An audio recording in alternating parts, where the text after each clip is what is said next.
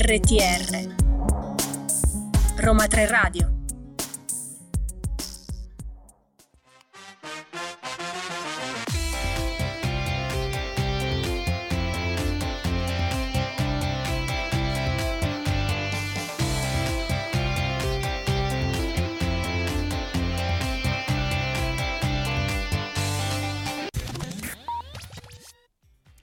salve a tutti e a tutti, buon pomeriggio. Io sono Chiara Esposito, qui ho, con me ho il fantastico Claudio Di Maio. Siamo Grazie, sempre Chiara. qui per Se- questa mh, lodevole presentazione. Ma guarda, sei sempre più spumeggiante settimana che va. È cominciato ancora il programma curato e diretto dal Centro Europe Direct dell'Università degli Studi Roma 3, Listen to You. Di cosa parleremo oggi? Sono tanti temi in scaletta, dobbiamo dirlo. Parleremo di eh, difesa, di sicurezza internazionale, parleremo anche di digitalizzazione che non può mai mancare in questo Mai, podcast, mai. ma anche di arte. Quindi devo dire siamo stati variegati nella scelta dei temi. Non resta solo, ovviamente, come al solito, che mettere le cuffie, continuarci ad ascoltare e diamo spazio alla musica.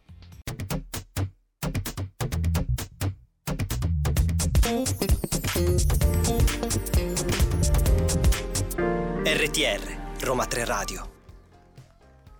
Effettivamente, Chiara, io credo che molti dei nostri ascoltatori si stiano chiedendo un po' cosa fa eh, l'Unione Europea per eh, combattere quelle che potremmo definire le minacce esterne o i pericoli che ovviamente si ascoltano giorno per giorno. Per esempio, vogliamo parlare di terrorismo? Sì, soprattutto visti i recenti attacchi in Belgio e in Francia che confermano la minaccia eh, del terrorismo sul suolo europeo. Lo ha detto anche il, il presidente di Eurojust, che è un'agenzia forse poco nota dell'Unione Europea, ma che fa un grande lavoro e appunto è la protagonista della news di oggi, ovvero eh, l'agenzia che eh, vuole rafforzare lo scambio di informazioni, il coordinamento tra i paesi UE nella lotta al terrorismo anche in vista eh, di quello che è il quadro internazionale, dicevamo, quindi eh, non solo la guerra in Ucraina, anche la situazione in Medio Oriente che eh, con questa recrudescenza sta dando da pensare.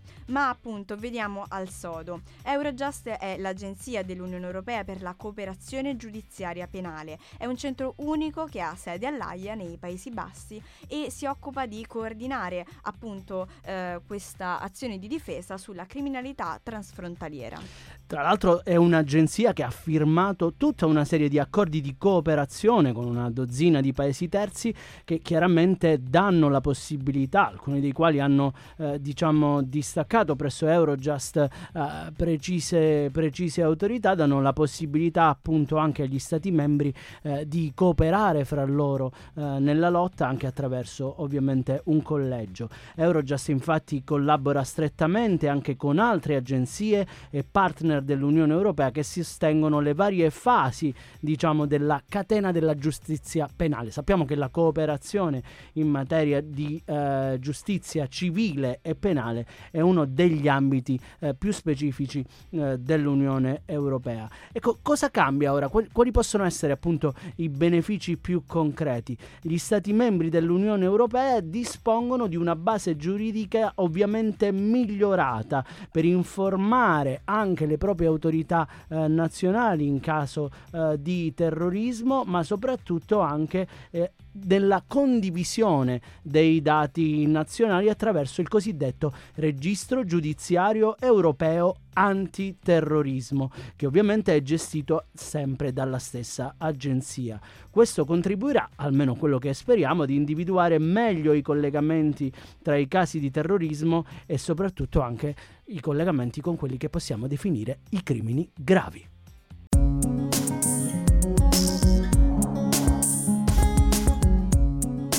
RTR Roma 3 Radio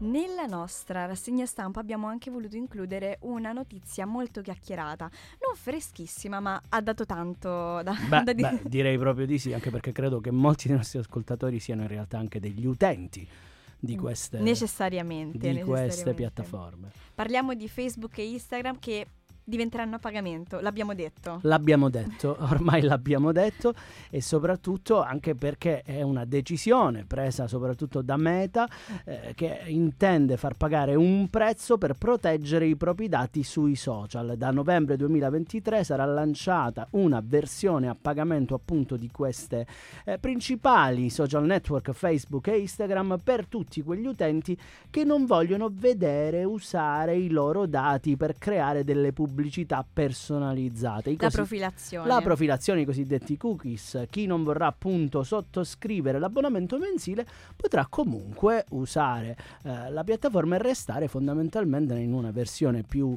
eh, gratuita, visualizzando però chiaramente inserzioni inviate appunto sulla base dei dati profi- profilati. Sì, infatti ne l'abbiamo detto, ne stiamo parlando perché eh, questa notizia arriva a seguito di una decisione della Corte di Giustizia dell'Unione Europea che lo scorso luglio aveva ecco, ehm, incitato Meta ad agire, a offrire un servizio alternativo, in questo caso l'abbiamo detto a pagamento, per i clienti che eh, non volevano eh, vedere un uso improprio, chiamiamolo così, dei propri dati. La sentenza aveva confermato ehm, anche mh, quella già ehm, prodotta dalla, dall'autorità dell'antitrust del governo tedesco. Quindi ecco, c'è stato un rimpalo di, di interessi e sicuramente il parere favorevole che è stato dato da, dagli stati europei ha portato a, a, questo punto della storia. Beh, è molto importante il discorso della Corte di Giustizia dell'Unione Europea perché secondo gli, la Corte gli utenti dei social network devono disporre della libertà di rifiutare eh, in buona sostanza di prestare il loro consenso a operazioni di particolare tracciamento dei dati quando questi non sono necessari in buona sostanza anche per la, per la cosiddetta esecuzione del contratto perché è chiaro ovviamente noi quando siamo all'interno delle piattaforme stipuliamo un contratto con esse. Anche soltanto se scriviamo accetto consento esatto, senza leggere niente hai indovinato e questo ovviamente lo aveva evidenziato anche il Comitato Europeo per la protezione dei dati eh, che è un organismo indipendente dell'Unione Europea che si occupa appunto dell'applicazione delle regole per la tutela della privacy e ovviamente aveva dato parere favorevole eh, su questa possibilità eh, di eh, indirizzare il proprio comportamento sul portale Meta, quindi su Facebook e Instagram. In maniera più consapevole. esatto, hai indovinato subito.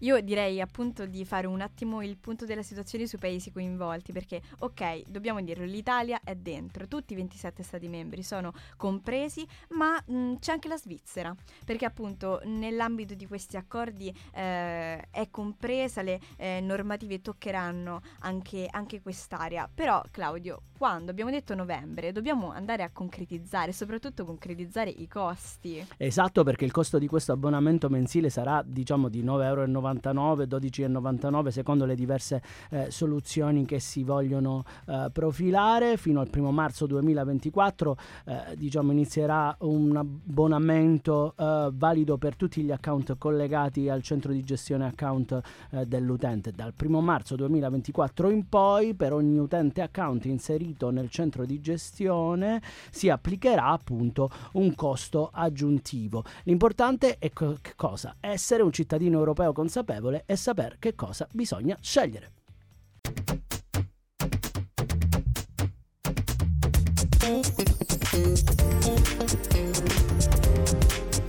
RTR Roma 3 Radio Chiara, tu lo sai che noi non possiamo evidentemente fare questo programma se non ci mettiamo in mezzo la le, digitalizzazione. Le cose che mi piacciono, quindi in buona, sostanza il digitale, ma soprattutto in questo caso mi sono sforzato, ho fatto i compiti a casa e ho trovato una notizia che secondo me è molto interessante perché unisce digitale con... E arte eh, esatto. Patrimonio il culturale. Patrimonio culturale dell'Unione Europea.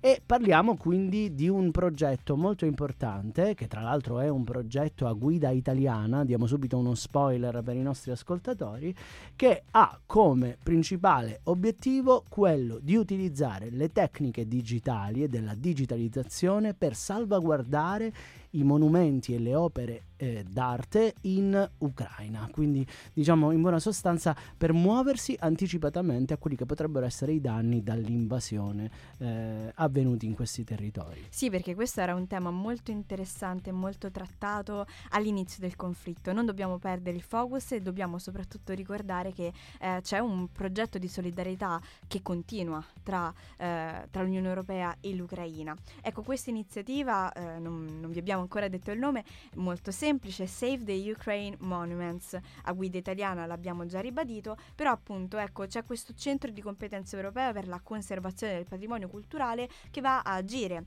nel quadro del, del sostegno a, a Kiev. È un'azione in particolar modo finanziata dall'Unione e seguita dall'Istituto Nazionale di Fisica Nucleare. Magari uno dice perché arte e fisica, in realtà le scienze, le arti sono strettamente collegate. Citiamo anche il direttore, anzi una delle figure che mh, insomma in prima persona si reca sul campo, il professor Franco Nicolucci, direttore di Vast Lab, che appunto con il sostegno della Commissione europea, dell'ambasciata ucraina in Italia e del Ministero della Ricerca italiano si muove per coordinare questa, questa azione. Il, l'aspetto più importante è che per recuperare il set di dati archiviati, ovviamente negli archivi istituzionali, sappiamo che eh, tutti i ministeri tu, sono eh, stracolmi in buona sostanza di eh, possibili dati da salvare, possibili opere da salvare sono stati operati non senza ovviamente eh, rischi da parte dei, degli operatori, vari addetti ai beni culturali già presenti sul territorio ucraino. Una volta ottenuti questi dati sono stati poi trasferiti eh, in Italia. Eh, noi abbiamo così eh, guardato, dato un occhio anche alle note dei curatori, la quantità di registrazioni 3D è davvero impressionante. Eh, si legge tra l'altro proprio in una nota della Commissione europea e all'interno dell'INFN, dell'Istituto Nazionale di Fisica Nucleare, è stata istituita anche una task force tecnica eh, per conservare questi dati ma anche per attuare una sorta di controllo di sicurezza di questi dati in arrivo. Ma questo sappiamo che non basta perché ovviamente eh, l'Unione Europea di che cosa si sta occupando? Anche di uno sguardo in prospettiva al futuro, alla ricostruzione. Ve lo diciamo perché appunto sono tante le azioni di tutela tutela del patrimonio culturale ucraino che sono ad oggi messe a terra e in, uh, in ambito di progettazione, soprattutto per ciò che concerne lo strumento di vicinato, cooperazione allo sviluppo e cooperazione internazionale. Perché? Perché l'Unione Europea sta esplorando la possibilità di, um, di appunto finanziare la ricostruzione e devo dire è una grande iniziativa, abbiamo fatto bene a parlarne, speriamo di vederne gli sviluppi.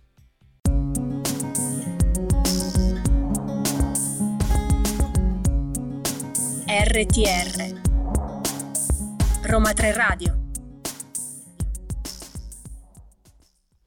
Chiara, tu quante volte ordini la pizza a settimana? Abbastanza. Abbastanza. Pure, pure tu sei una consumatrice di pizza. No, perché molto spesso, lo sappiamo, i cittadini dell'Unione Europea ordinano la pizza attraverso i rider. Scommetto. No? Non, non, mettiamo marche, nomi, robe varie, però diciamo molti utilizzano. I servizi a domicilio sono diffusi, sono tanti. Sono tanti. Perché ve ne parliamo qui a Listen to You? Perché sono stati regolamentati o comunque c'è un'implementazione. Un esatto. È molto importante questa regolamentazione perché le istituzioni dell'Unione Europea, ve ne avevamo parlato nelle puntate precedenti, hanno raggiunto una posizione negoziale, Consiglio, Parlamento rispetto alla proposta della Commissione Europea e si preparano quindi a un confronto sul funzionamento della cosiddetta presunzione legale di occupazione una cosa difficile complessa. se vogliamo, complessa, però cerchiamo di spiegarla. Eh, innanzitutto bisogna capire quando un soggetto, un rider oppure un lavoratore di una piattaforma passa da essere un semplice lavoratore autonomo a un lavoratore occupato da questa piattaforma, quindi questa presunzione legale di occupazione. È questo che si è occupata l'Unione Europea eh, di gestire e si sta avviando un trilogo. Ti che prego, cos'è? Spiegamelo tu perché sono no, manchevole. Dai. Ma ormai no. sei bravissima. No, no, no, no, sto, sto scherzando. Più che altro perché mi sono documentata, visto l'attualità del tema. Un trilogo, ecco Per trilogy intendiamo negoziati informali, a cui prendono parte alcuni rappresentanti di Parlamento, Consiglio e Commissione, quindi ecco le tre, le tre entità. E nel corso eh, di questi negoziati le istituzioni concordano degli orientamenti politici, soprattutto bozze di emendamento, riguardanti le proposte legislative avanzate dall'Unione. Ecco,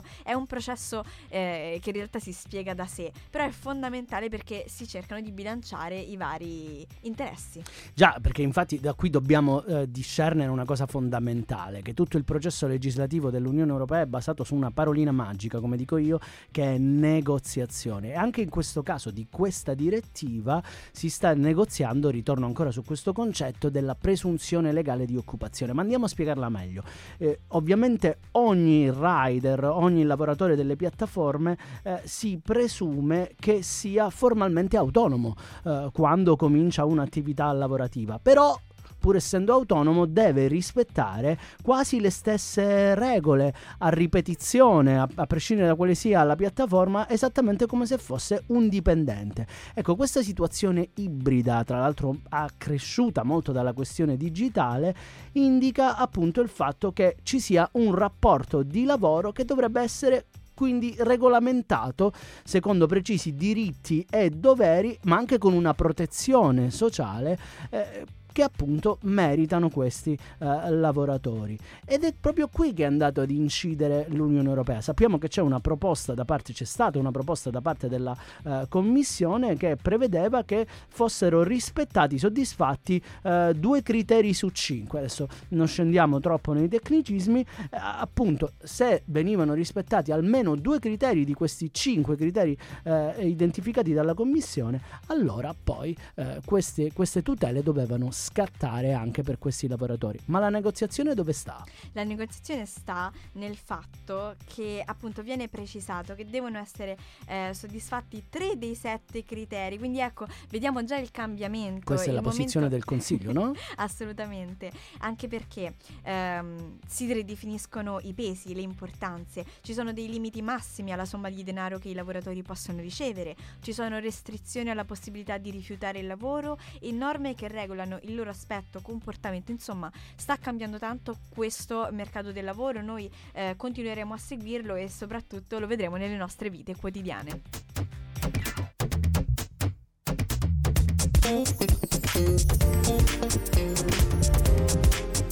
RTR Roma 3 Radio allora, come sempre, ci sforziamo di portarvi l'attualità dell'Unione Europea, ma anche attraverso i suoi protagonisti. Eh, uno degli intenti di Listen to You è anche portare all'interno di questo programma persone che svolgono concretamente le politiche dell'Unione Europea anche attraverso i loro progetti. E do quindi il benvenuto a Federico Castiglioni, che è ricercatore nel programma UE Politica e Istituzioni dell'Istituto Affari Internazionali. Benvenuto Federico. Grazie, buongiorno a tutti. Grazie di essere qui con noi Federico.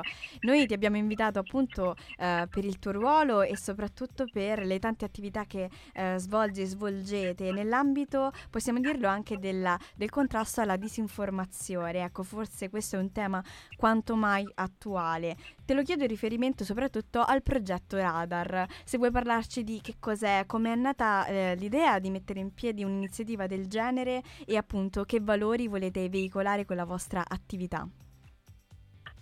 Allora, iniziamo con dire che l'attuale Commissione ha eh, fatto di questo tema, quello del, della disinformazione e del contrasto alla disinformazione, uno dei punti essenziali della propria, ehm, del, della propria programmazione pluriannuale. Quindi è una priorità dell'Unione Europea ormai da diversi anni questa disinformazione ovviamente si è aggravata eh, la, la, situazione, il quadro dopo l'inizio della guerra in Ucraina.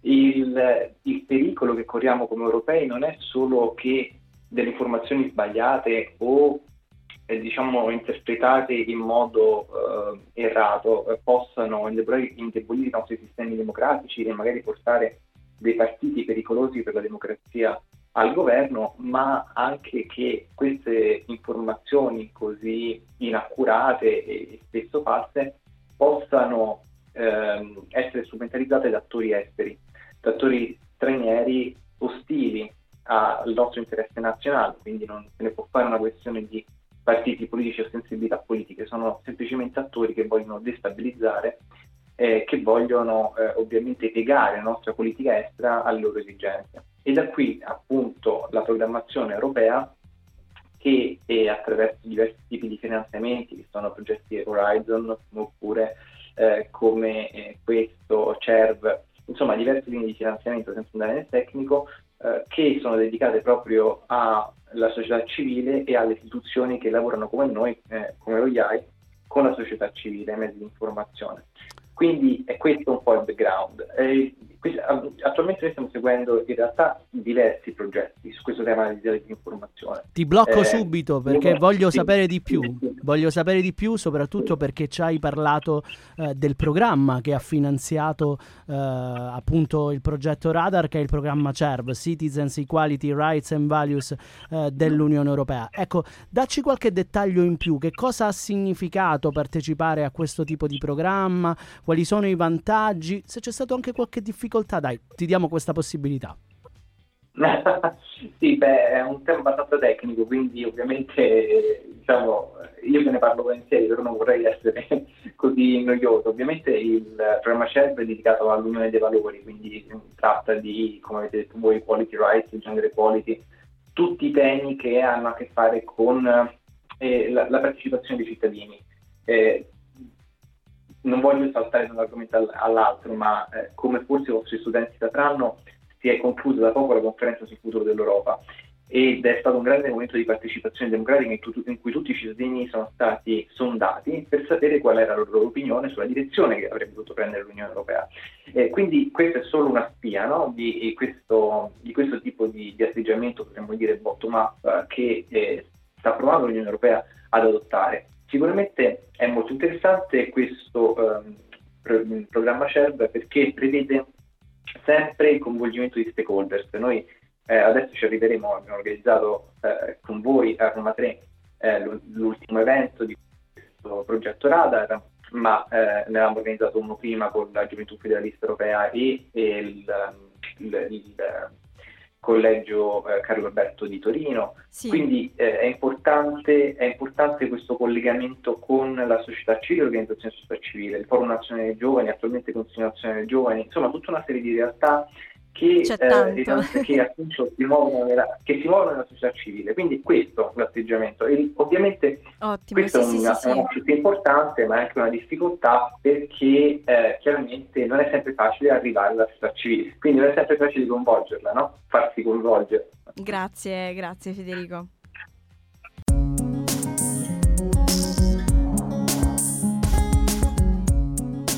RTR Roma 3 Radio. Federico, allora ci hai dato delle informazioni interessantissime per fare un po' la quadra, per dare il contesto, però ti chiederei quali sono i prossimi eventi che avete in programma, quali sono appunto gli orizzonti e come magari possiamo partecipare. Ma certo, allora innanzitutto eh, voglio ringraziare ancora una volta Roma 3 e Scienze Politiche perché hanno organizzato questo evento molto interessante sulla disinformazione e, e connessa alle migrazioni, quindi alle rotte migratorie. E quello è il tema di Radar, quindi questo Radar è un progetto che in realtà si occupa di disinformazione legato ad alcune singole tematiche e in Italia, che, che, sono prioritarie in quel paese. In Italia ci occuperemo di migrazione, in Germania di diritti eh, LGBT e, e, e vi dicendo, insomma, in diversi paesi europei, essendo un progetto europeo, si tratteranno tematiche diverse e l'evento avrà un punto d'approdo a Bruxelles i primi di febbraio. Quindi speriamo in questo modo di poter coinvolgere un grandissimo numero di cittadini, un grandissimo numero di eh, organizzazioni della società civile che verranno appunto a Bruxelles per questa specie di stadio generale sulla disinformazione. Vabbè, molto interessante anche la diversificazione tematica, insomma come avete scelto di settorializzare, insomma i temi sarebbero tanti ma avete posto l'accento secondo me su questioni di grande rilievo. Ecco, l'evento finale a Bruxelles, come dettagliacelo? Sì, eh, allora è un evento che è dedicato soprattutto ai giovani. Quindi abbiamo organizzato in questo progetto eh, dei, degli eventi pubblici e dei cosiddetti Youth Lab. Questi Youth Lab erano dedicati ai giovani sotto i 30 anni e questo evento finale di Bruxelles è dedicato soprattutto a loro, quindi sia ai giovani che hanno partecipato a questo evento e che hanno delle proposte, delle idee originali su come combattere la disinformazione in, nei diversi ambiti tematici, sia alle organizzazioni della società civile, anche che hanno magari un afflato europeo, che vogliono partecipare e condividere le loro idee. Quindi questo è un po' lo spirito, una mobilitazione soprattutto dei giovani. Federico, tu hai fatto cenno all'evento che si è celebrato qualche settimana fa qui a Roma 3. Ti dico la verità, siamo anche noi che vi ringraziamo eh, per averci dato questa opportunità di conoscere questo progetto. Eh, ma eh, una cosa molto importante che vorrei che portaste diciamo, portasse tutte, tutto l'equipe di radar alle orecchie dei nostri ascoltatori. Avete utilizzato un metodo che mi è piaciuto molto, quello di coinvolgere direttamente eh, l'uditorio con delle domande, con dei risultati. Ecco, parlancene un po' di più. Esatto, eh, abbiamo provato, ah, visto appunto che mobilitare i cittadini è una delle priorità, la priorità forse principale di tutto questo, abbiamo voluto anche sondare un po' il pubblico, perché questo pubblico sta sempre lì, eh, spesso è invitato alle conferenze e, e assiste e non, riesce a interagire. Invece abbiamo pensato a questo sistema di eh, sondaggi istantanei. Eh, è un, un, sistema basato sui cellulari, quindi eh, si inquadra un QR code con il proprio cellulare e si accede ad una pagina. Questa pagina è organizzata come un sondaggio tematico e le domande erano per esempio qual è l'attore che secondo voi si dovrebbe occupare delle, de, eh, de, delle crisi rifugiati, dovrebbe gestire i rifugiati dell'Unione Europea, l'Unione Europea, gli Stati membri comuni, eh, chi dovrebbe ehm, gestire l'informazione? Oppure quale tipo di informazione voi eh, credete più affidabili, social media, i media tradizionali, la televisione. Quindi era un modo un po' per sondare le opinioni del pubblico e un po' per ricevere degli input. Questo penso che sia uno scambio importante. Sì, anche perché non capita così spesso di poter essere protagonisti anche quando si è seduti dall'altra parte del tavolo. Io ti ringrazio, noi ti ringraziamo, speriamo di rivederti presto e soprattutto da ex studente di Roma 3, insomma, penso che sia stato fantastico averti qui con noi. Grazie davvero. Molto volentieri.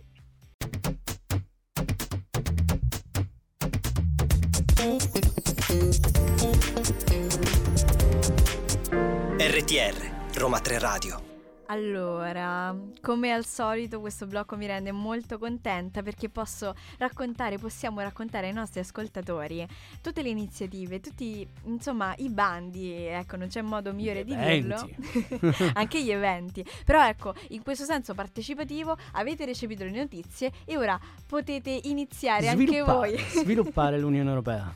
Soprattutto ecco, il primo è Europa Creativa, forse non potevamo iniziare meglio perché è un bando ehm, che ecco è aperto a progetti di cooperazione europea nell'ambito appunto dell'omonimo programma e eh, ecco è aperto fino al 23 gennaio 2024 quindi avete tutto il tempo per venire da noi a Europe Direct a, a chiederci informazioni ma di cosa si tratta? Il bando sostiene progetti transnazionali che vogliono eh, che coinvolgono anzi organismi attivi nei settori culturali e creativi di diversi paesi quindi ecco, si tratta sempre di progetti collaborativi nell'ambito della creatività e eh, ecco, sono esclusi quelli dell'audiovisivo. Quindi Attenzione. dobbiamo fare eh sì, perché c'è postilla. proprio un, un, canale specifico per loro.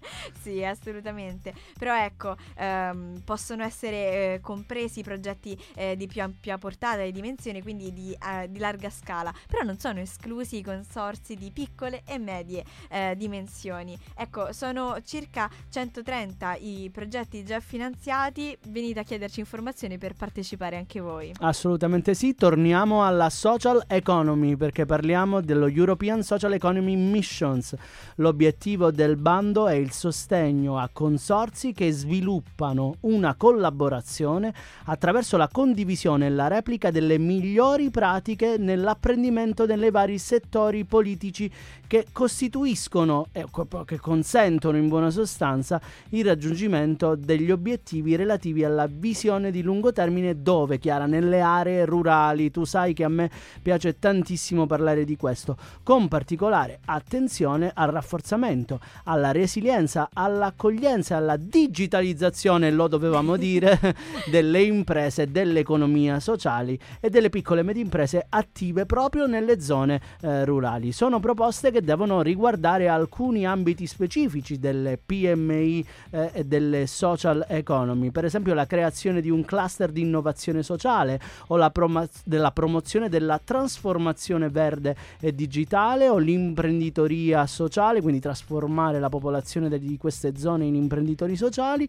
il rafforzamento delle attività di istruzione, formazione, ma anche sviluppo delle competenze. Sappiamo che siamo nell'anno europeo delle competenze, ma anche il nuovo Bauhaus europeo. È una, una parolina speciale che ci eh, promettiamo di approfondire nelle nostre prossime puntate. Un progetto che deve durare circa 18-24 mesi, la scadenza è il 7 dicembre, quindi correte subito a Europe Direct a chiedere informazioni. Assolutamente, però da rurale passiamo a urbano, infatti con European Urban Initiative e il bando City to City Exchanges c'è la possibilità di effettuare delle visite eh, nelle città coinvolte fino a tre visite nell'arco di 5 mesi per una durata di 2-5 giorni. Ecco come funziona, sono scambi bilaterali che coinvolgono per l'appunto due città, una applicant city e una peer city.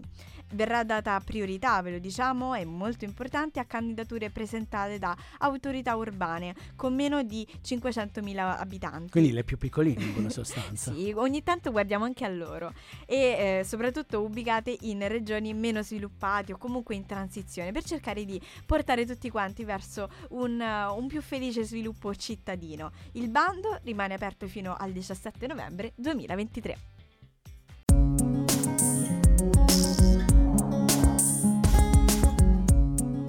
RTR Roma 3 Radio ancora una volta siamo stati eh, degli equilibristi, siamo passati dal patrimonio culturale dell'Ucraina, all'utilizzo dei mezzi digitali, ma anche i mezzi di Eurojust, l'agenzia europea che ci aiuta contro gli attacchi, anche contro gli attacchi del terrorismo, bandi ed eventi. Federico, che Federico, assolutamente Federico Castiglioni, nostro ospite che ancora ringraziamo, ci ha parlato di Radar, un ambizioso progetto eh, che combatte in buona sostanza sostanza il, l'annoso tema delle fake news, ma purtroppo eh, vi dobbiamo rimandare alla settimana prossima perché noi siamo due chiacchieroni, vero Chiara? sì. Quindi ci piacerebbe utilizzare tutto questo tempo. Siamo talmente chiacchieroni che ci siamo portati il pubblico da casa, infatti ringraziamo i nostri ambassadors che oggi sono venuti qui in radio per assistere alla diretta e anche per capire come funziona tutto il lavoro di selezione delle news, insomma come nasce Listen to You.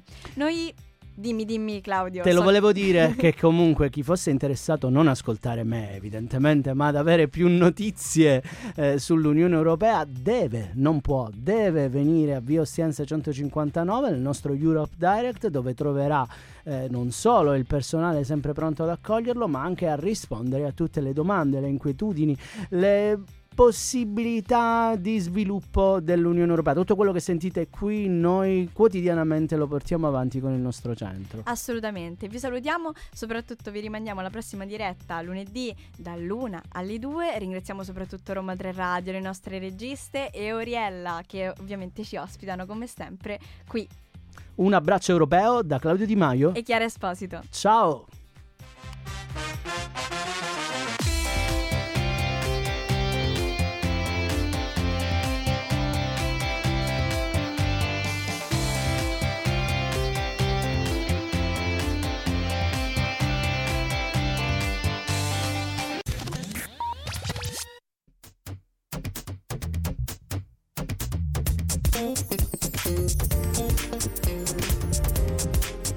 RTR Roma 3 Radio